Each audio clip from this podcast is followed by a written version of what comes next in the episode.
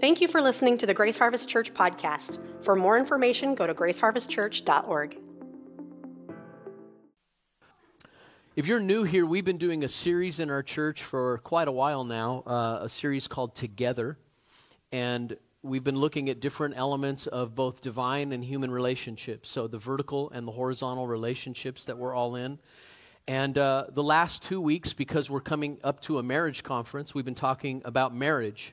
And so today I have a marriage message for you, and if you're taking notes, the message is just marriage, revive your love. And I want to talk about revival, and in particular, revival in our marriages. Now, before I move on from that, before I get into what I want to share, if you're a single person here today, or you've been through a real painful divorce, or you know, you're considering remarrying, or you're looking to marry, you're you know, with somebody right now that you want to be married to, or whatever age, whatever stage that you're in, the thing that I want to encourage you with today is that most of the principles I'm going to be sharing actually are effective and true in every human relationship. Friendships, family, these are eternal principles that work no matter where you apply them. So I think that's really important, because I don't want any of you that are here and maybe you're just like, oh, great, a marriage message, and you know, and another one of those, and oh boy, that's awkward, that's weird. Let me just encourage you to hear it with the ears of, how do I relate to the people around me in my life? How do I relate with anybody that I interact with on a daily basis? And then use these same principles, because they're solid and they're sure, because they're from Scripture. And most of what we're going to read today is what Jesus himself had to say. Amen? So my opening text is Jesus speaking to the disciples, and he's answering a question that they had about marriage and divorce and remarriage. And he says this in Matthew chapter 19, verse 6. He says, "So they are no longer two, but one flesh. What therefore God has joined together, let not man separate." And so what we see here is that in marriage, God makes a man and a woman one. He makes them one flesh. And he doesn't want anything, any human being, any demon from hell, he doesn't want anything to tear that union apart. And so as we learned last week, God has good intentions for our marriage. Like, one thing we can count on, if we're in a marriage and it's difficult, we're having a really hard time relating, maybe we're in conflict, maybe we think it's not going to work, we need to understand something. We have somebody in our corner that's fighting for us, and his intention is for good. And if we can endure with his help and get through the season that we're in, we're going to find out that as we get on the other side of it, God's intention was good, and he was working for us. He was in our corner. And how many of you know, if God's in your corner, you're on the winning team every time? The second thing we learned last week is that God is committed to the success of your marriage. Romans 8:31 says, "What shall we say about such wonderful things as these?" And Paul is talking about all the wonderful things that come with salvation. All that God has done for us in Christ Jesus, forgiveness, love, adoption, being in the family. He's talking about our justification before God, and the fact that none of it is because we merited it or worked for it. It's all by grace. And he says, what shall we say about such wonderful things as these? If God be for us, who can be against us? And so that's just to further, you know, drive home the idea that even if you've got people opposing your marriage, even if you've got family not in agreement, even if let's say you made a bunch of mistakes in leading up to it, or you're in your marriage now and it's rough and it feels like you have all these things arrayed against you, life circumstances, finances, whatever, you can be sure of this: God is for you and for your marriage, and he's going to fight for you. Amen? Now, before I get into some of the other things I want to share with you today, I thought it would be really good to hear from Tim Hawkins. And Tim Hawkins wants to share some thoughts with us on communication in marriage. And here's some good communication tools. So let's go ahead and roll that video. Somebody said, oh no.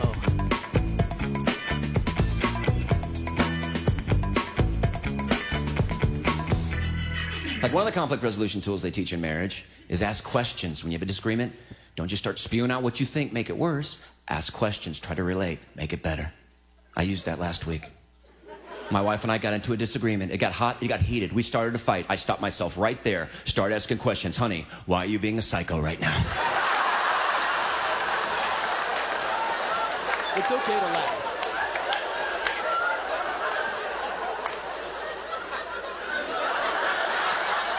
Men and women text differently. Like when men text something, it's just a couple of words, send. That's all I had to say. I have nothing left right now. I'm tapped out right now. When I get another thought, I will send that out to you. But right now, just a couple of crickets playing racquetball up there. Yeah.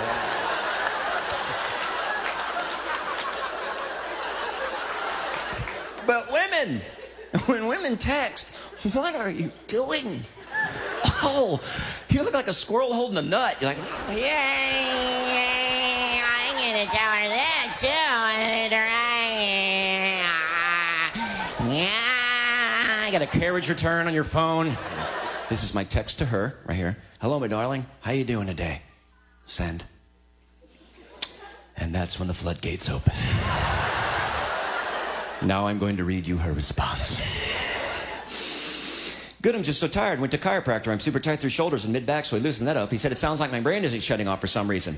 I asked him if it would be from playing electronic games before bed. He said, probably so. He said, try that. Have a sip of wine before bed. If I don't sleep good the next week, come back and try acupuncture. Smiley face, I'm feeling very draggy, but still is Jack and Stacey, so it could be in the air. Have Jackson played Xbox before bed, so he could have the same issues.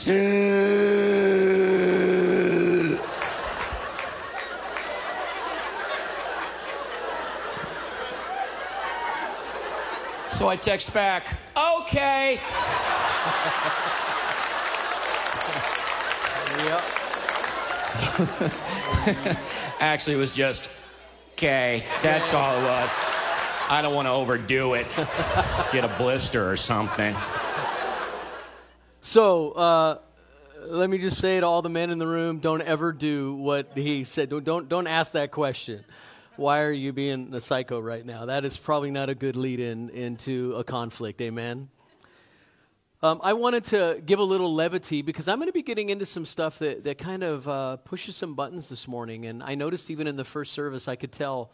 And, you know, one of the things you have to be careful of when you preach or you teach or you stand in front of people is that you don't look at people's faces too much, because a lot of times you can misread people's faces very easily.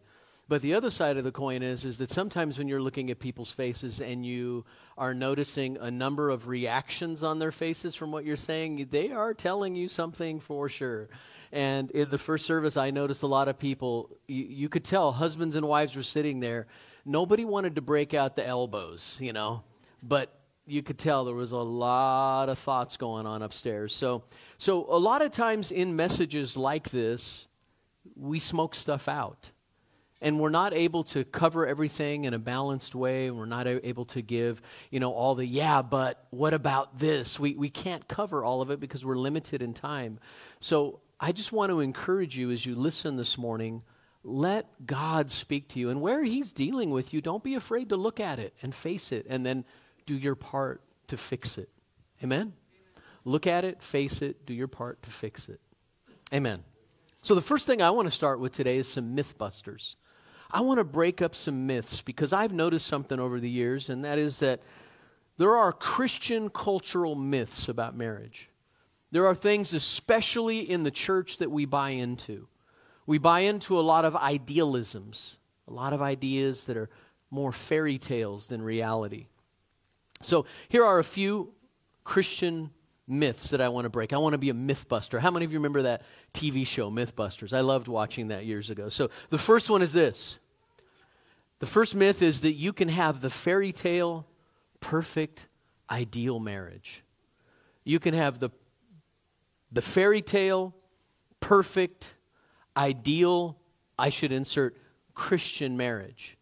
Now, when I say those words, I know most of you that are sitting here are like, come on, nobody actually believes that. Uh-huh. Yes, they do. I've sat in marriage counseling and pre-marriage counseling. But I thought it was, no. We come into this marriage thing so many times with ideas that are not, first of all, they're not biblical. And secondly, they've been more created by our fixation on romance novels and Hallmark TV and movies, and we've been conditioned by a culture and social media, fake social media, couples, married couples who have the ideal perfect life. And we look at this stuff and we buy into it, and it's conditioned us to believe that there are fairy tale marriages out there. And I just want to tell you, fairy tale marriages don't exist. The idea that they all lived happily ever after is bunk and bull and baloney. Okay? How many of you still love me? Do you know, I cannot think of one ideal marriage in the Bible, for instance. One ideal marriage in the whole of Scripture. One love story that I can look at in the whole of Scripture and say, that to me is what I want it to be like. I can't find one. And I was preparing this message, and I started going through marriage after marriage in the Scripture and looking in Old Testament and New Testament, and the thing that shocked me and amazed me is I couldn't find one marriage in the Bible that I could look at and say, that's what is the perfect Christian marriage.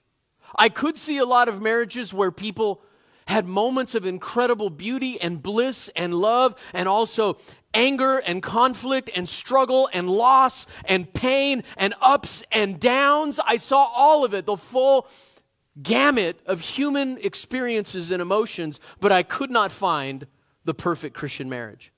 And I did a little experiment. I asked all of our staff pastors, and I asked my wife. I didn't let them know what I was going to be, what I was doing. I just said, tell me, can you think of any marriages in the Bible that are kind of like, the model marriage, the ideal marriage? And to a person, like my wife said, well, there's like Joseph and Mary is a really beautiful story. And I'm like, it is. But is it ideal? No. Running for their lives, going through conflict. And then when Jesus is an adult, Joseph isn't there anymore. So somewhere along that journey, Joseph died. And I mean, there's some stuff here. And all of the staff pastors and my wife, we came to the conclusion that there is not an ideal fairy tale marriage in the whole of the Scriptures.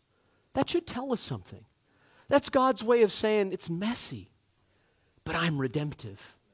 It's going to be hard, but I'm going to be with you. Amen? Secondly, if you marry the right person and you do everything right, you're guaranteed the right or good outcome, right? People are complicated. Have you ever noticed that? People can shock you and surprise you, even when you think you know them. Your spouse can shock you and surprise you, even when you think you know them. Certain circumstances can come upon a marriage. Trials can come upon a marriage. Difficulties can insert themselves in a marriage. I mean, just think about this one, having children, right? You start having kids and everything changes in your marriage. And the reality is that a lot of us, we kind of go into marriage as Christians and we think, okay, I really prayed about this and we got counsel and the family's in agreement. Everything's lining up. The stars in the heavens are lining up. Angel choruses are singing, it must be God, right? And so we think because it's God, because it's the will of God, and it seems like it lined up. Therefore, the outcomes are going to be wonderful. We're going to build this life together that is ideal, and it can be in a Hallmark movie. And then you end up finding out after you get married that it's messy, and that person ticks you off sometimes, and they say and do things that annoy you every day, and your tongue is bleeding all the time from biting it. Or maybe you don't. Right? And so that's the reality. The reality is there are no guaranteed outcomes. Ultimately, duty is ours, but results and outcomes belong to God, and there's another party involved too. Amen. You got quiet in here, just like the first service. You see, we have sin. We're sinners. And listen, not just they, but you and me. And we live in this world that's broken and messed up. And so we've got all kinds of things happening around us that are fighting against our marriage. Do you understand that we live in a society and a culture right now that is fighting marriage in general? So we've got that aligned and arrayed against us. Okay, my last myth. Romantic or early new love is what we need to get back to. That's the myth. The idea that the way it was in the beginning, you know, fluttery heart, Twitter-pated, you know, we got to get back to that. And here's the problem, is that in a society that teaches us that love is all that we see in a romance novel or on a Hallmark movie, in a society where that exists and that's kind of the backdrop to everything, we are set up with expectations that make it almost impossible once those feelings are maybe not there to think, how can I stay in this? I mean, think about it. We've been taught that if you don't have feelings for this person like you once had, and it's got really difficult and hard, and you're not happy, the answer is get out, move on, and try again. And that's what the society has taught us. So when you lose the spark, you lose the quote-unquote flame, give it up, quit. It's not worth it. And then we talk ourselves out of it, and we come up with all kinds of things like, for instance, well, maybe we were never supposed to be together in the first place. I must have made a mistake. Because I've lost that loving feeling, I must have made a mistake. But the truth is, the reality is that love is different. Love changes. Love matures. Love grows. Love takes on different elements. The initial love we have, the attraction that we have with most people when we get into a marriage relationship is a Greek word eros, or where we get the word erotic. And it's the idea of romantic chemistry love, right? That attraction, that drawing that makes us want to be with people, and that heightened sense of physical and emotional connection, right? And we think that's the height, that's the greatest love there is. But we see in Scripture there are many other kinds of love too. There's storge love of the family, that sense of caring for one another, like a family cares for one another. There's phileo love, that love of brotherhood, of friendship, of sisterhood, that love that comes from a deep connection with somebody. And that happens in marriage as well. And that particular kind of love even begins to affect the other loves. But the greatest love of all is agape. Agape is God's kind of love, the love that Jesus Christ demonstrated when he came to planet Earth and he spent the entire life that he had on earth pouring himself out for the sake of the other, and then ultimately hanging on a Roman cross and dying for our sins and then rising from the dead. That self-giving love that says, your benefit at my expense, your benefit at my expense. That love is so necessary for marriage to become what God created it to become. And that love affects all the other loves. It affects eros. It affects storge, it affects phileo, it feeds them, it flows over all of them, and it makes all of them mature and grow up. And here's the problem, so many couples get out before that ever gets an opportunity to develop. They quit. And so maybe you're there, you're like, I feel like I've lost that loving feeling. I feel like our marriage is really struggling and I don't know what to do. And first I want to tell you, don't try to get back to that. But God can revive your love. And I want to talk about, how do you revive your love? How do you revive your love? So if you're taking notes, here's my first point. Point number one, realize, and I have several R words here. So realize that love is a choice more than a feeling. And choose to love with your actions. Okay, now you all know 1 Corinthians 13:4, most of us, and through 8, most of us have plaques in our house with 1 Corinthians 13, right? The love chapter. I want to say before I get into this, I want to just tell you that the love chapter is impossible for you to live in your own ability. So it's a nice ideal, but as soon as I start reading it, you're going to be like, that's not me. And that's not me, and that's not me. Because you know what 1 Corinthians 13 is? It's Jesus. It's Jesus. And so the only way you can live out that kind of love is if you let Christ live out through you. And that's what the life of the Christian is. It's God living out his life through us. Jesus living out his life through us, amen? Which means we're going to have to be trusting him, going to him, relying on him, or we're not going to be able to love the other like they deserve to be loved. So 1 Corinthians 13:4-8, look at it with me. This is in the NIV. It says, love is patient. How many of you recognize right away? already failed. Maybe you're on your way to church this morning. Kids were annoying you and your spouse wasn't getting them ready like they were supposed to, and you knew you were going to be late and the stress level was coming up and you could feel your face getting red and you're like, we're going to be late for worship. I hate doing that. And you're going out the door and it's all happening, and then you turn around and just, you bite a couple of people. Everybody's laying around bleeding and you're like, okay, it happened. So love is patient. Love is kind. I don't have time to go through all these, but I just want you to think about the word kind. Do you know kindness is so powerful? You ever notice when people are kind to you, how it affects you? You ever notice when you're kind to someone else, how it affects them? The scripture says a soft answer turns away wrath.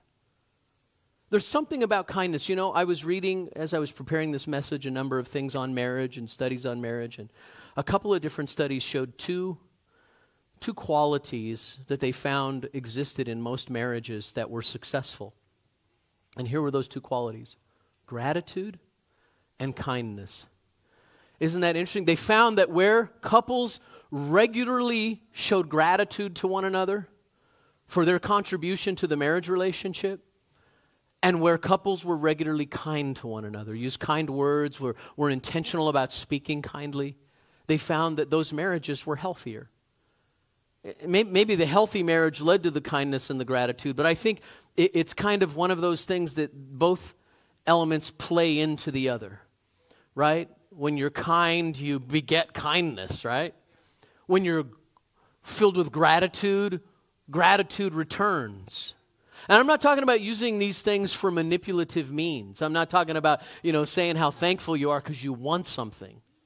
I'm talking about just developing the habit of recognition, the habit of noticing when your spouse does something that benefits your life, and you say thank you for it. Because we take each other for granted all the time. Isn't that what marriage is? Marriage is two people who initially notice everything awesome about each other, and they're telling each other because they're in love. And then they get married and they quit pointing out the day-to-day stuff that's benefiting their life. What if you just started being kind and showing gratitude to your spouse again? Okay, I'm getting way down here. Love is patient, love is kind, it does not envy. It does not boast. It is not proud. It is not rude. Rudeness. I see couples in stores sometimes interact with each other, and I want to intervene, but I don't want to get punched in the mouth, so I just bite my tongue and walk away. But I just want to say, quit talking to her like that. You're a jerk. But I don't say it. But I think it really loud. Right? It's not rude. It's not self-seeking. It's not easily angered. I feel like you're talking about a marriage relationship here, don't you? It keeps no record of wrongs. Yikes. Love doesn't delight in evil, but rejoices with the truth. It always protects, always trusts, always hopes, always perseveres. Love never fails. Now, I know, listen. You can't do that. I can't do that without the empowerment of the Holy Spirit. But I bet if we just got up every day in our marriage relationship and we said, okay, we pulled out 1 Corinthians 13:4-8, and we said, today, Lord, help me do this with my spouse. And then we practiced. I'm not going to keep record of wrongs today. Every time she does something that annoys me, I'm not going to be like,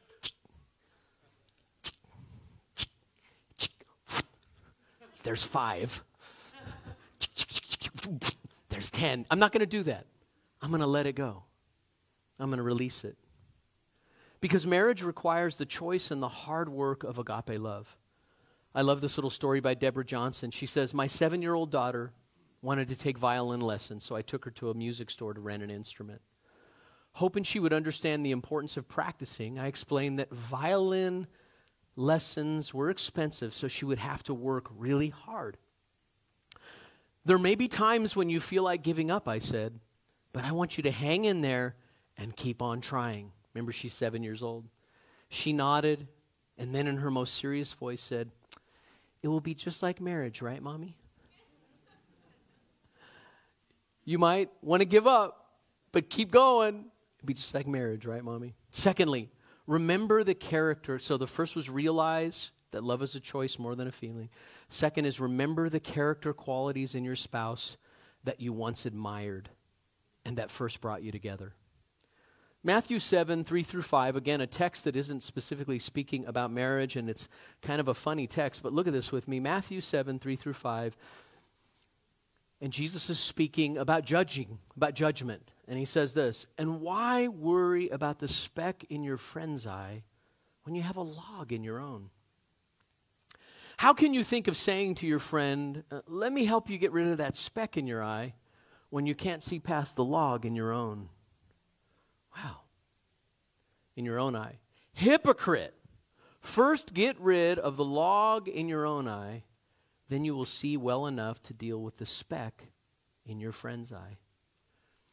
You ever notice when you're first courting the person and dating them and you're feeling like God's really bringing you together that you can't seem to see too many faults?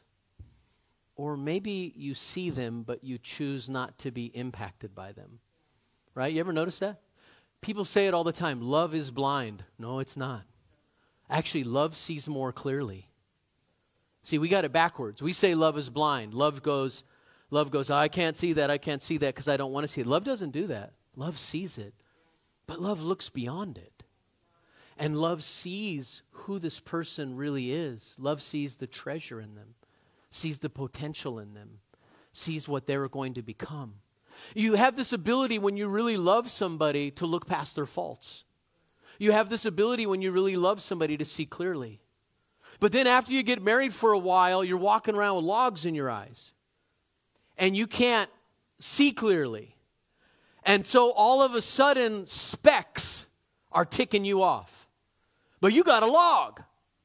And so what ends up happening is big character flaws in your own life that need to be addressed can't even be seen by you, but you can see every little fault in your spouse. And the only way to deal with that is, first of all, to repent, right? Say, God, forgive me for being so judgmental. Like, I hold that person at a standard that's through the roof, but my own expectations for myself are down here. Right? That can't work. We've got to remove some logs out of our eyes, and then if there is a speck in their eye, now we have the ability to remove it. Because it's a funny picture, isn't it? I love Jesus uses such great word pictures. I mean, just think about it. How hilarious it would be if I had a big plank or a log coming out of my eye, and I'm trying to reach over to you and get the speck out of your eye, and every time I go to get the speck out of your eye, the log goes bang and hits you right upside your head. I don't even have the ability, I can't even reach you because that log is hitting you every time I get close to you. You see, my character flaw, that area of sin, that problem area in my life, it's affecting you every time I'm trying to address you. Right? But if I can remove that, now I'll see if you even have a speck in your eye. Maybe the speck that I thought you had in your eye was because I had a giant log in mine and I couldn't see you clearly. Amen? You still love me?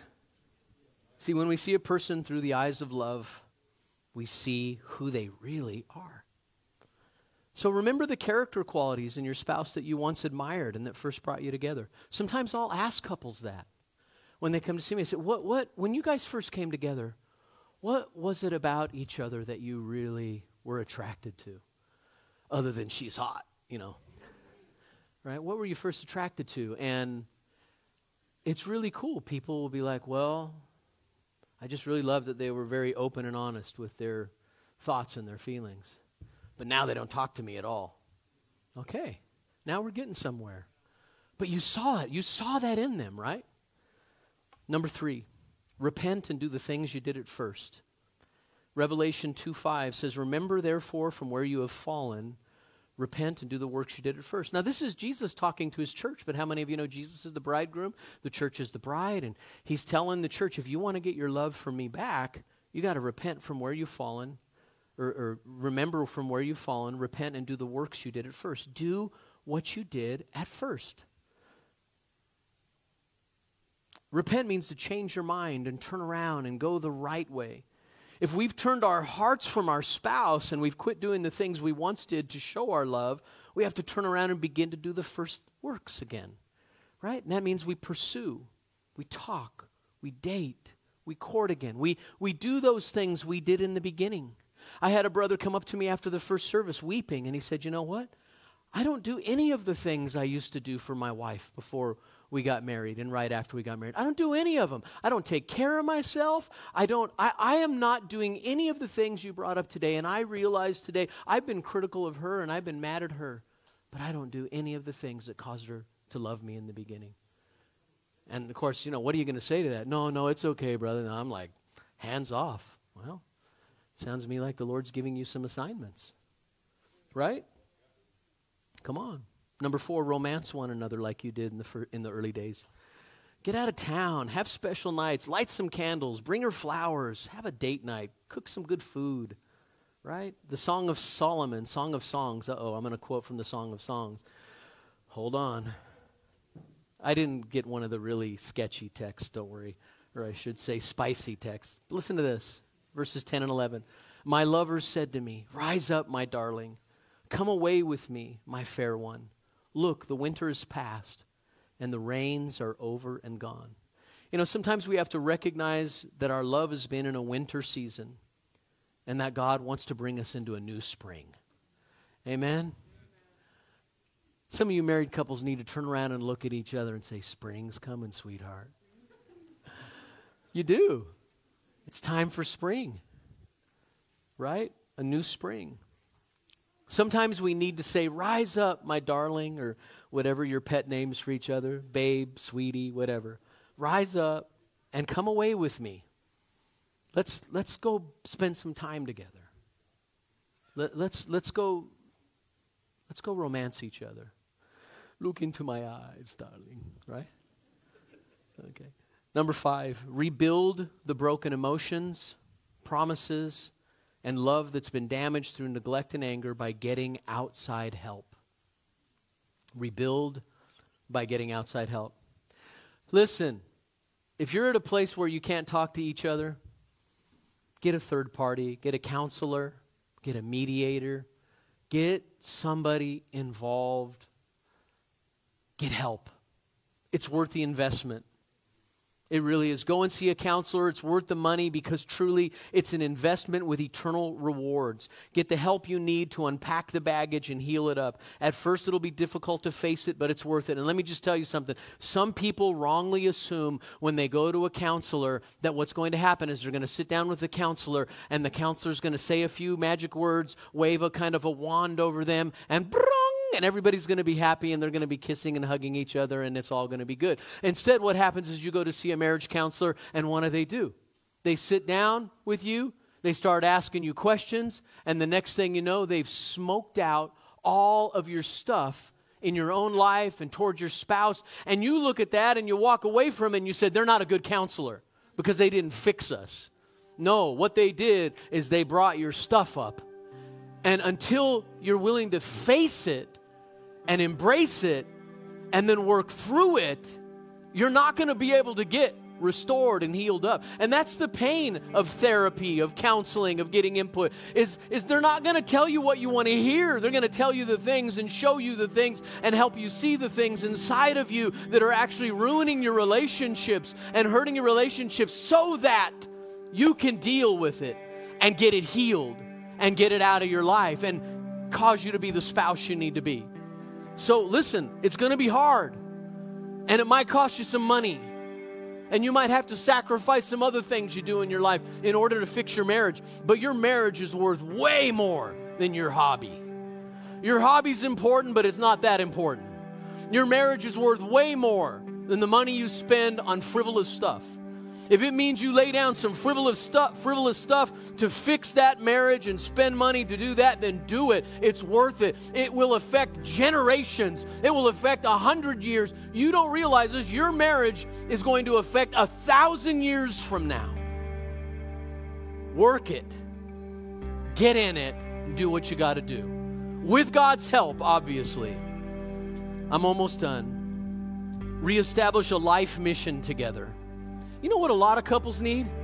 They need to do something together that's meaningful outside of just their work, that is actually helping other people or making the world a better place. Even if it's small, do something together that makes a difference, that counts in somebody's life. And lastly, the most important one, revive your relationship with God together. You know, I notice something every time, and we don't do it often. We don't have the ideal marriage. Peggy and I will have a Devo time about once a week. We'll talk about the Lord and things all through the week, but about once a week on Friday, on my day off, we'll get up in the morning, have our coffee, eat breakfast, spend some time talking, and then we'll get into Scripture. We'll share something we're reading that's impacting us, and then we'll literally get down on our knees at our sofa, and we'll pray. And we'll pray around the world. We'll pray for every one of our children and our grandchildren. We'll pray for our city. We'll pray for our church. Sometimes we'll pray for our staff. We'll pray wherever the Holy Spirit leads us. Sometimes we only have time to spend about 15 minutes in prayer, so we won't do all that. Other times we'll begin to pray. And I notice something happens. Something really profound happens when we pray together. Like it's different than when I pray alone. It seems like the words come easier. And something's happening. We're tracking. She's finishing my prayers. She's praying what's in my heart. We're becoming one in spirit. Because really, marriage is becoming one in spirit, soul, and body. Right? And so revive your relationship with God together. Pick a small, achievable goal. One time a week, we're going to get together and we're going to read Scripture and pray. Start there. We're going to take 15 minutes and just be together. If you can do more than that, do more than that. But pick something small and achievable and realize God's going to meet you in it. It doesn't mean there won't be warfare against it. I'll tell you this, you have an adversary that doesn't want you to pray with your spouse. I'll say that again. I'll tell you this, you have an adversary that doesn't want you to pray with your spouse or discover God together, learn of Him together. But revive your relationship with the Lord, because the Lord is near. He's here right now. He wants to meet you. He wants to meet you in your marriage, even in your frustration, even where you feel it's not happening, even when some of you are hopeless right now. I want to tell you, God wants to revive your hope and revive your marriage. Amen? Isaiah 55:6 says this, "Seek the Lord while you can find Him. Call on Him now while He is near." He's near right now, right here. He wants to meet you.